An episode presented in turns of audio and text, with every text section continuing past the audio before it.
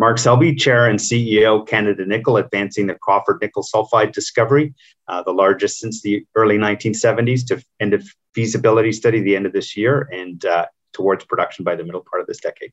Mark, good to see you. Thanks for coming on. We kind of caught up last week and we briefly covered off some of the things I want to talk to you about today, okay? Because you're getting a bit of stick at the moment. You kind of, been on this wonderful run for the last 18 months, accelerated timeframe, all of that kind of good stuff. Your share price is getting hammered at the moment. I want to understand why, because you put out some press releases last week. Obviously, you raised $51.6 million bucks, but it didn't come from the strategic partner you've been telling us about. And also press releases about putting up much higher grade drill results, and market didn't seem to care. So I just want to try and understand what's going on. So let's maybe kind of deal with some of those variables, and I want to understand the why. So higher grade drill results, that's good news. Yeah. Oh, no. We are very happy. I mean, right now has largely been an infill drilling program because we're going to get a resource out by the end of the Q2, which it'll support the feasibility study at the end of Q4.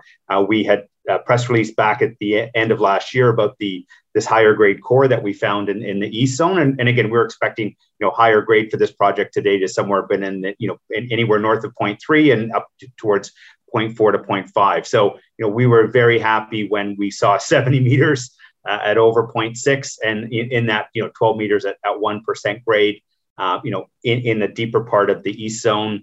And so, again, the fact that it was, this system was able to generate those kind of grades in that specific location, creates the opportunity for, us to find, potentially more of those grades elsewhere in the deposit. Yeah. And again, we've been very focused on infill drilling and maximizing the capital efficiency of the drilling that we're doing. So we really haven't had a chance to step out too much yet. But now that we've got the money in the bank, we'll be able to and the feasibility resources drilling for the resource is done. We can start to to step out a little bit and see what else Crawford has in store for us. Well, look, I just perhaps going over a bit of ground which we've again covered off before, but anyway, for anyone new to this, it may be interesting depending on what you say, I guess, which is there's not a lot of drill holes gone in. So it's a very different type of drilling and exploration for this type of nickel ore body that you're saying. I'd love to understand the why, and then I would love to actually understand, can we expect to see,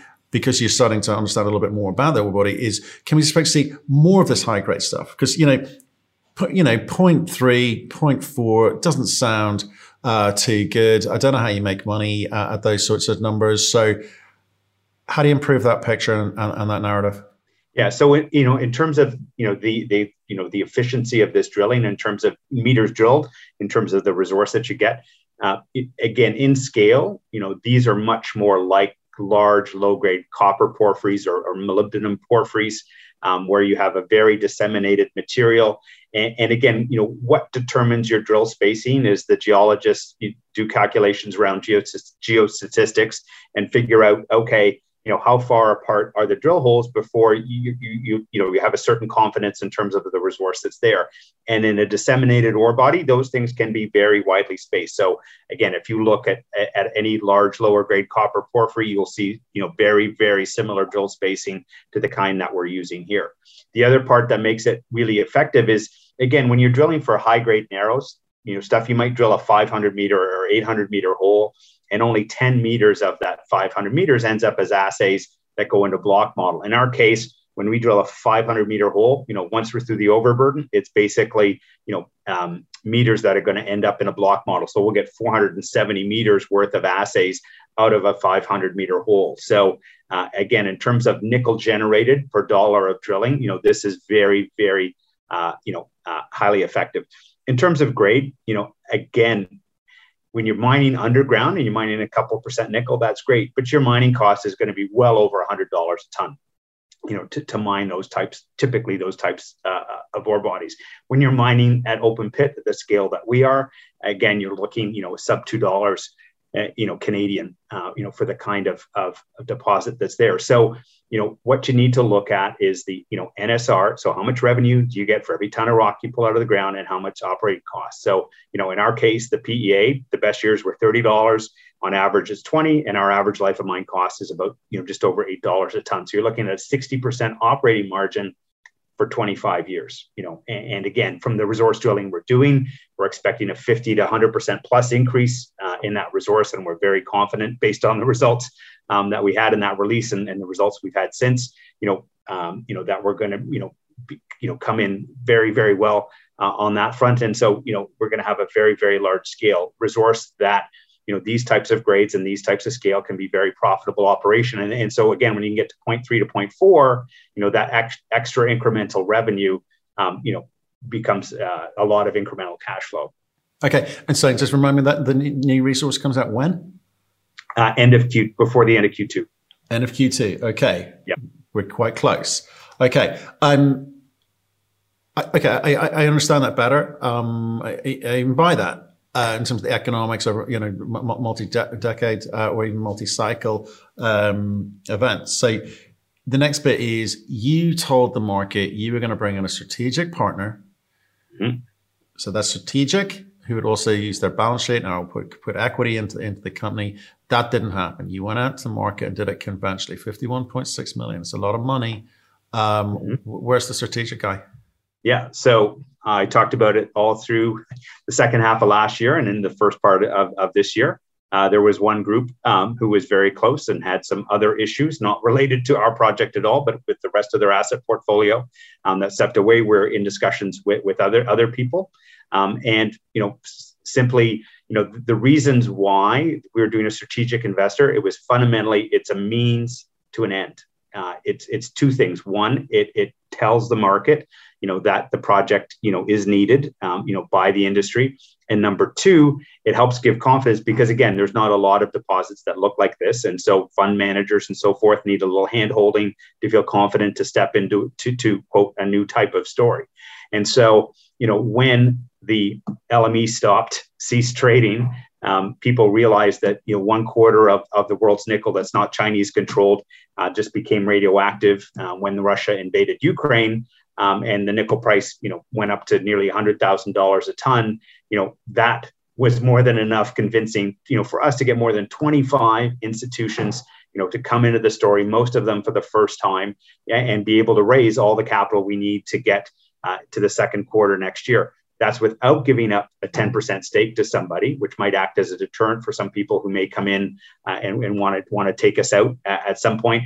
Two, we don't have a big brother who's, you know, got maybe a whole pile of internal policies and approaches to things that they're going to try and insert themselves into the process and slow us down in terms of, you know, what we're trying to accomplish here. So, and it leaves us, you know, with all of the options on the table. And those strategic discussions are still coming. I'm in Europe today. I was in the continent earlier this week. I'm in London today.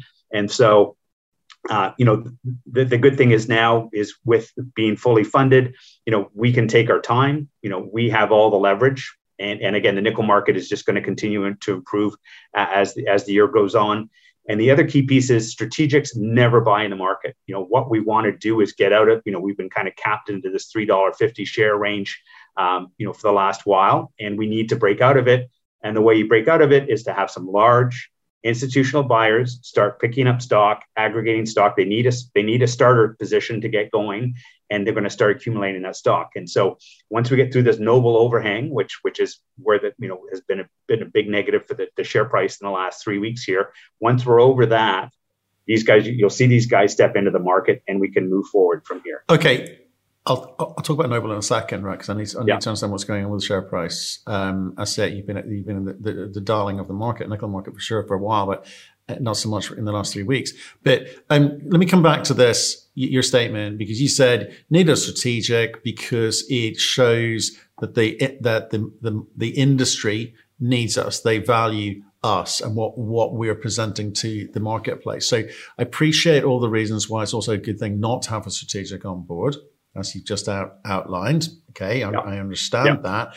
But it wasn't a case of it's not you, it's me, like it's some sort of breakup line. It's not necessarily the case. When you say they had their own problems, there'll be people who go, oh, sure, they said that. So what do you mean by that? It wasn't us, it was them.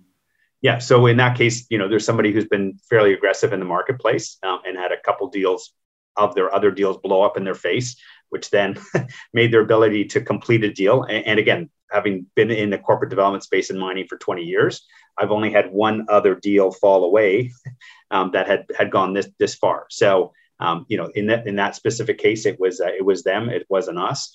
And again, the other participants at the table, they take longer. They're on longer fuses. We knew that, and so you know, again, people say, oh, you know, Selby's lying. You know, he's full of whatever. You know, those discussions are ongoing.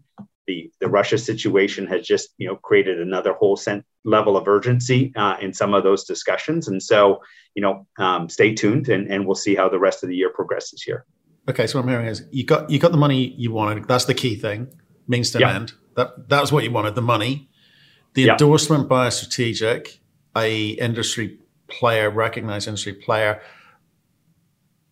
That hasn't gone away, but you want to be in control of the timing, not relying on the timing, and the terms are now in my control. Got it. Okay, and I guess with the money on board, it allows you to do things which increase the value, which increase the type of conversation you might have with that strategic over their participation and what they get for it. Okay, understand that. What I can't understand, if I believe all of the above, is why your share price is being hammered. You've indicated that there's an overhang with Noble. Like, maybe explain the Noble connection from way back when, and you know, and what that means to you today.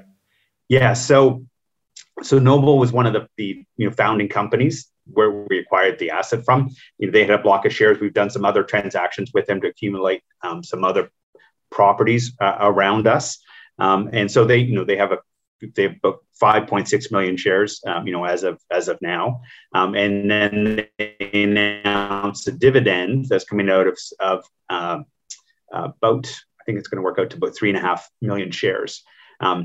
Because it's a substantial portion of the value of the company, it gets treated a little bit differently. So a portion of it's called what's called a return of capital. So it's not a taxable dividend per se. And then a portion of it, depending on where our share price is, which is, I believe, April 18th, anything above that will be treated as a taxable event. So the return of capital number based on the share count, you know, a month or so ago was closer to 280 something. And with a bunch of warrants getting exercised, and so there's more Noble shares outstanding. It's the same number of shares. I think that return of capital numbers dropped down to about 260 something.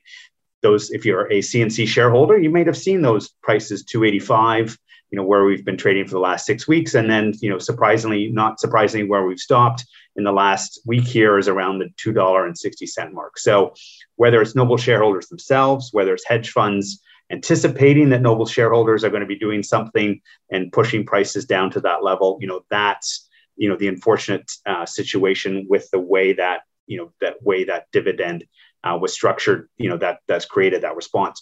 You know, we saw a huge number of shares shorted just before and reported just before on March 31st.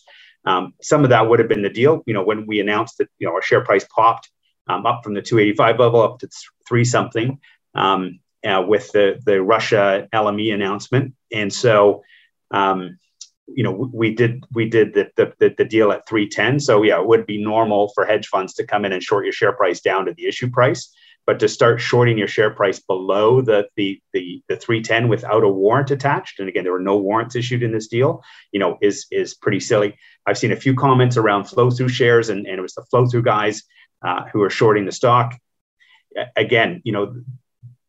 We did an entirely flow-through raise in August of 2021 with four-month hold paper, and this is free trading. So they would have had to hold it for 4 months. It would have been a perfect opportunity for them to short it during that time frame, and you will see no increase in our short position during that time frame. You know, we did the deal with most of the stock going to good quality shareholders who've been long-term and very supportive of the company. So, you know, the fact that they were going to turn around and dump stock below the issue price.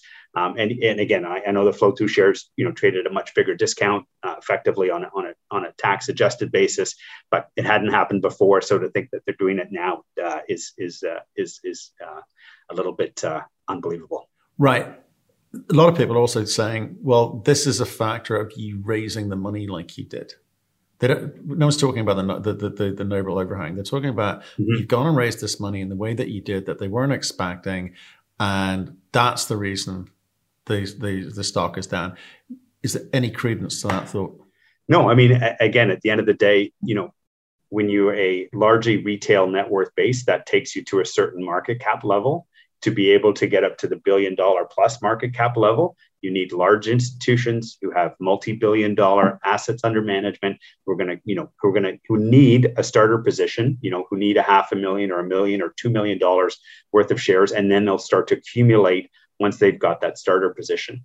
You know, we've never been in the position to do that before because we have not done a lot of capital raises since the company got going, and this was our chance to get 25 new funds.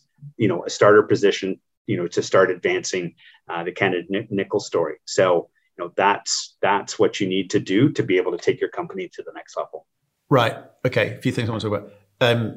You're going to you're going to put out a new resource, presumably increase, at the end of Q2.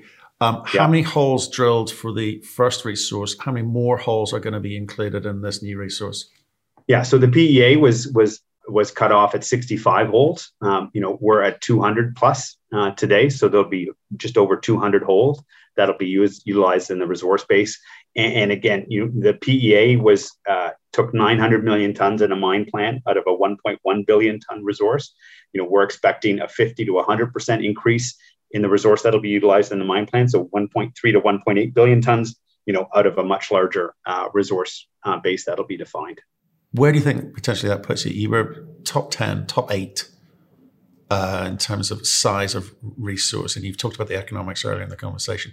Where does that put you in terms of size on that top 10 list now? Yeah, in terms of sulfide resources, you know, that would, you know, easily put us in the top 5. And so just behind some pretty big companies and some pretty profitable, productive mining operations. Right.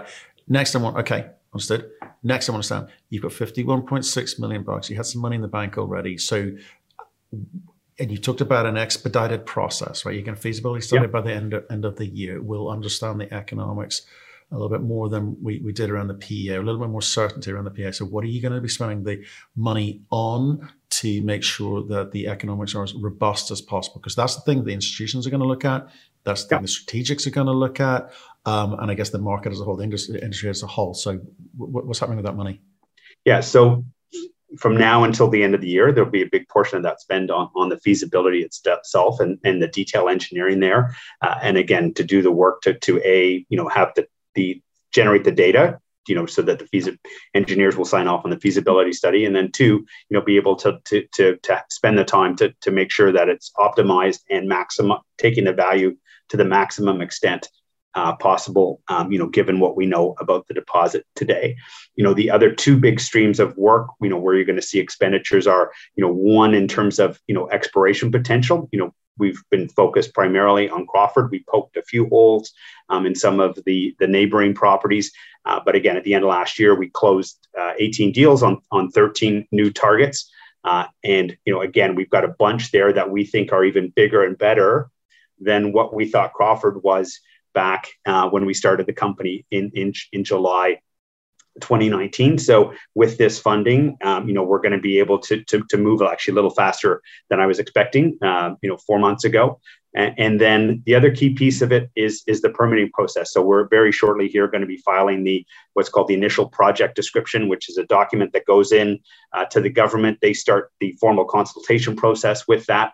And that basically starts the timeline running in terms of the permits, which we expect to have provincial and federal sign off by the middle of 2025. And again, there's a bunch of detailed test work that you need to do to be able to support what's called the environmental impact statement, which will be filed in another year or so, which will be used by the government to evaluate the project and be used in the permitting process. You see, you actually kind of touched upon what I was going to ask about now. I'm just trying to kind of go through what I need to believe and understand, you know, to say this is the time to invest, right? So, which is you went and bought up a whole bunch more properties last year. The feasibility is on Crawford alone. I know you've done this a little bit more kind of step out drilling over at Crawford East, which is sort of showing these higher grades, but and that's not going to change it. The feasibility is just entirely on Crawford. right? Yeah. So what percentage of the $50 million or so bucks is going to go on the exploration component? And where? Oh, outside of Crawford? Yeah. So we raised about 20 million in flow through, and the bulk of that will be spent on the regional exploration. And then as well to some of the PGM zone at Crawford, which we've, basically, ignored for now, because in terms of, value per dollar spent, it was better spent delineating the resource on the feasibility study. But, again, pretty much every time we poke a hole in that spot where we think the PGM zone should be, it shows up. So, we'll be allocating a little bit of that, but the bulk of that flow through money will be spent on the regional properties. Right. Okay. So I'm going to take the kind of LME debacle, which kind of drove share prices, nuts. You were up over, $4 at one point there. If we take that out, you're sitting, you're bouncing around sort of 320, 330, 340 level. You're at 260 now. Yeah. Why on earth would I invest in your company right now until we get some clarity about what's going on? What's the upside for me? Yeah, so once we get through this Noble noise here, you're going to get the resource update, which will be a very substantial increase in the resource. That the increase itself will be bigger than most of the deposits ever discovered. You'll be a feasibility study on what will be one of the 5 largest nickel sulfide operations globally in a market that's now desperate for new nickel projects. And it'll be one of the largest base metal operations in Canada, which again, given all the political issues in South America and other, quote, safe jurisdictions, Canada is looking even better by comparison. And then you're going to be getting a whole series of results out as we start to step around, these regional properties. And again, when I formed the company in September 2019, there was one historical hole that Inco had poked in the 60s. Somebody that the previous owners had drilled 4 holes when they come to me and said, we think this might be something. And there was a geophysical anomaly. That was it. On a bunch of these properties today, we have the geophysics that looks the same or better in terms of scale than what we had at Crawford. In some instances, we have some of these deposits that have 5, 10, 15, 20 holes where they didn't do any assays, but the visual description of the mineralization that was there is exactly the kind of mineralization, that we're looking for at Crawford. And so again, confidence-wise, in 2019, I took most of my net worth and put it in this company. I've continued to buy the stock all the way through last year because, again, I believed in the potential, the regional potential we have to be multiple Crawfords. And today I'm as bullish about where we are at 280 and the upside from here as I was in September 2019 at 25 cents, and where we've gone from there. But you should be, and that's what you've got to be, right? But for me, I'm looking into this thing going, I need to understand where this goes. So what does something like, we will be a top 5 nickel, in terms of scale, top 5 nickel company globally. We will be the biggest base metal company in Canada. What's that even mean? Like, how do I understand what the scale of that? You're 290 million market cap today. Yeah. Big companies only want to buy world scale assets. You saw, Wailu and BHP in a bidding war for Noron just because it had big exploration potential. And one small to medium size nickel resource and a decent sized chrome resource was there. If you look at the assets that get taken out, it's for assets that have multi-$100 million EBITDA potential, that are among the largest deposits that are there. The majors already own most of the big assets in copper and zinc and iron ore and all the others. And again, what they want are large scale, multi-decade resources in good jurisdictions, where there's certainty of permitting. And so we tick all those boxes. So to be of that scale opens us up to the biggest potential bidders for this asset in the world. So you are confident that you can deliver? Oh, yes. Very, very confident.